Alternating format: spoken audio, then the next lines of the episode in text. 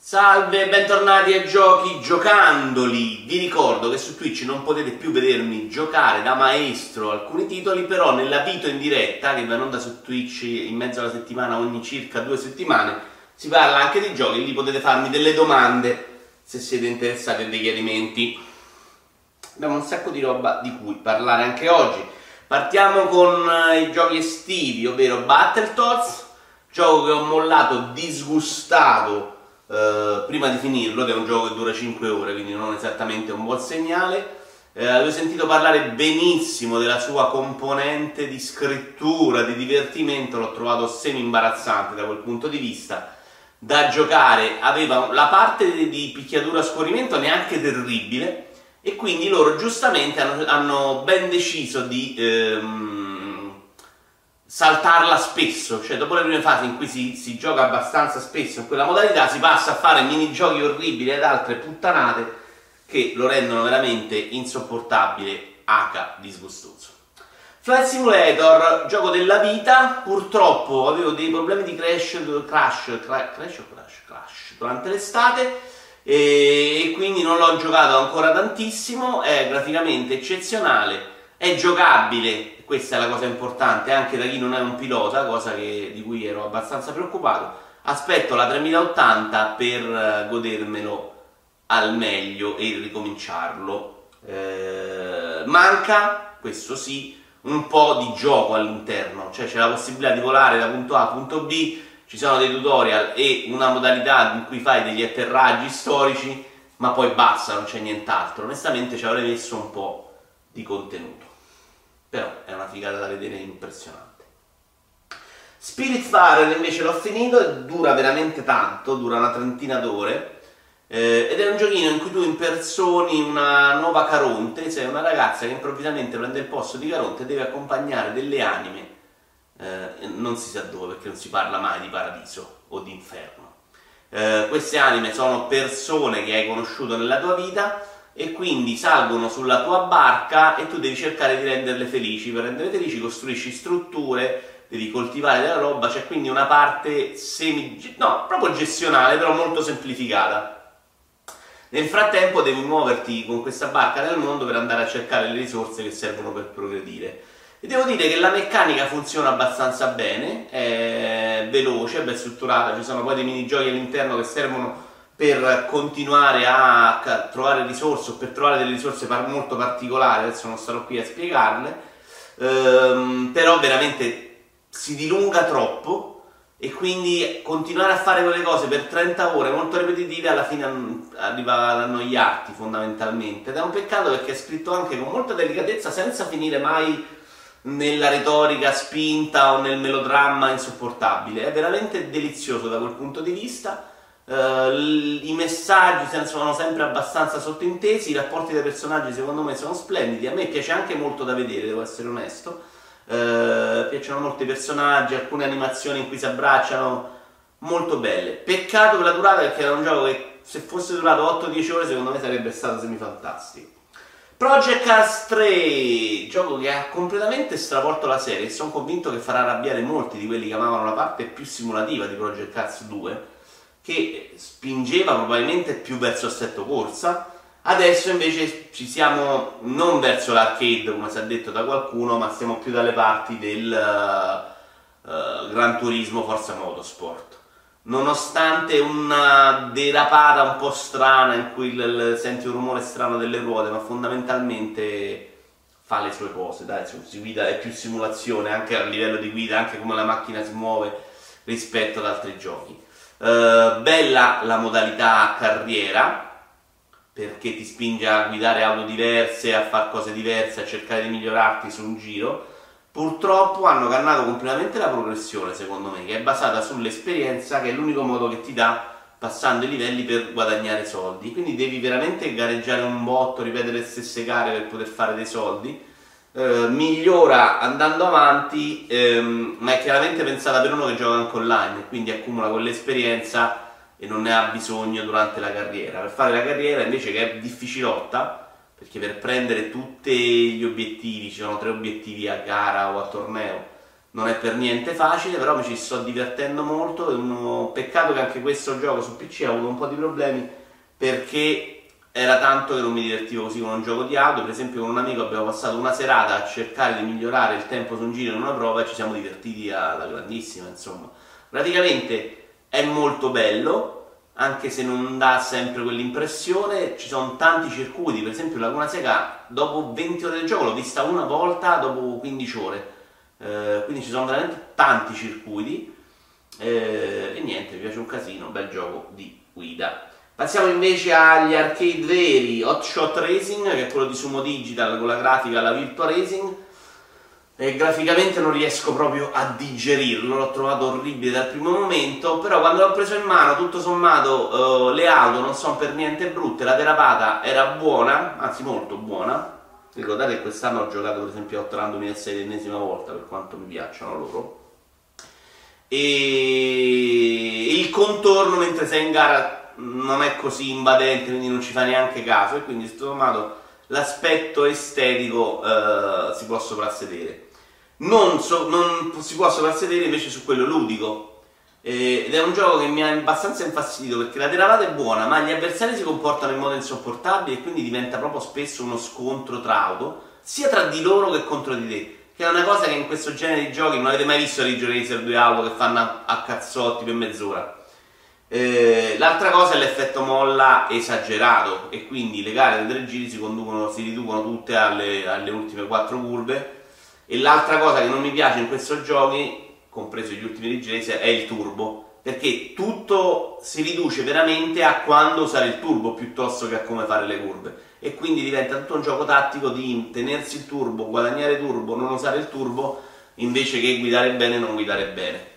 Uh, l'ho giocato, non mi ricordo a che livello, mi pare normal, avevo provato qualcosa un po' più su, eh, non mi ha dato veramente nessuna soddisfazione nel corso delle gare, eh, nonostante i colori fossero indovinati.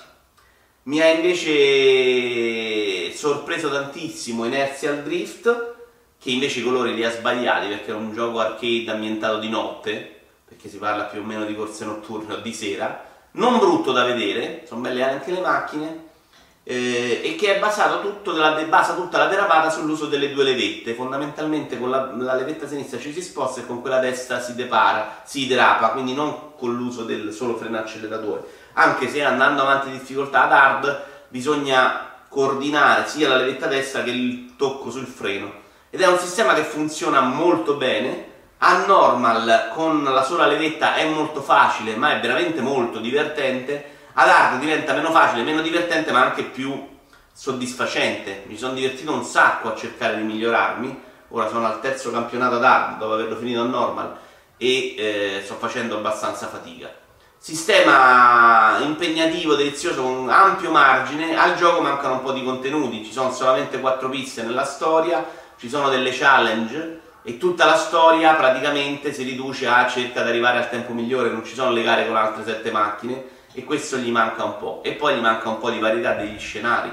Ma è un gioco che secondo me può crescere nel tempo perché di base ha un sistema di controllo veramente notevole e spero che riescano a sistemare quello, perché se sistemano quello, riescono a metterci un po' di ciccia intorno, diventa un arcade come non se ne vedevano da tanti anni.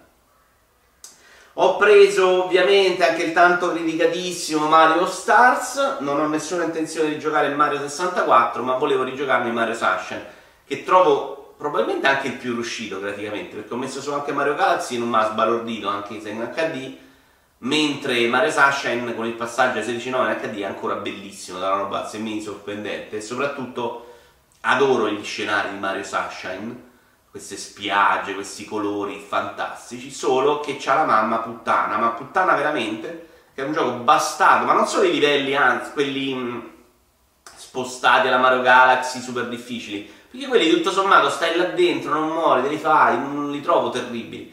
Mentre trovare altri, gli altri soli, capire come trovarli è sempre, sempre meno easy di come ci si aspetti da un gioco del genere. Mi sta piacendo un sacco, ma mi sta facendo smanonnare e soprattutto sto andando lentissimo. Sono una quarantina di soli al momento, sto faticando un botto. È un gioco molto tecnico, eh, trovo che, che sia pieno di idee. Continuo a pensare, io giocai all'epoca prima questo di Mario 64, che recuperai un po' su Nintendo 64 e un po' sul, 3DS, sul DS, ma lo trovo eccezionale da questo, cioè questo lo trovo veramente ricco di idee, lo spruzzino gli dà un boost di trovate che è difficile eh, rivedere poi in anche in futuro.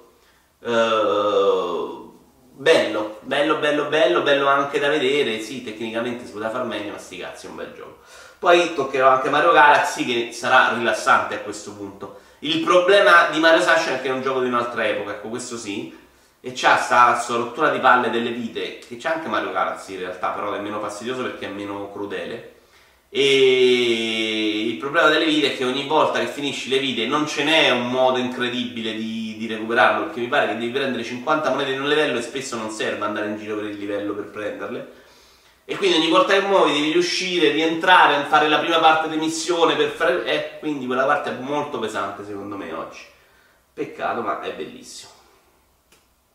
Mafia Definitive Edition. Ho rigiocato volentieri il primo Mafia perché mi ricordo di essere, di essere, che mi si è esplosa la testa quando è uscito, ma non ricordo di averlo finito. E onestamente ricordavo bene una missione a cui ero sicuro di aver arrivato, cioè una di notte in cui devi andare a rubare nella casa di, non mi ricordo, un politico, un assessore, e, e quella missione effettivamente c'è, è verso la fine del gioco. Tutto il resto, però, anche rigiocandolo, non mi ricordavo niente se non la parte in cui lui diventa un malavitoso. Trovo che la storia sia molto bella. Ci sono delle parti che, che, che saltano un po', ma credo sia voluto, credo sia. Si voglia creare questa storia negli anni che prosegue, no? Proprio la, la l'epopea del mafioso in tutta lungo la sua carriera, la sua vita, con i suoi cambiamenti. E infatti ci sono varie storie, che, eh, varie missioni in cui delle storie hanno degli spunti interessanti ma che vengono lasciate là, no? Eh, e questa cosa secondo me non è neanche male a livello narrativo e da quel punto di vista secondo me è ottimo. Ottimo anche graficamente, hanno fatto un lavoro bellissimo sulla città, sulle auto e un lavoro anche nei filmati secondo me è molto bello. Non, le critiche, le facce che sono cambiate me ne frega il giusto, sinceramente, anche perché non ricordo le originali. Uh, però hanno lasciato il cuore un gioco molto vecchio, compreso i protagonisti nel gioco e le animazioni che sono terrificanti.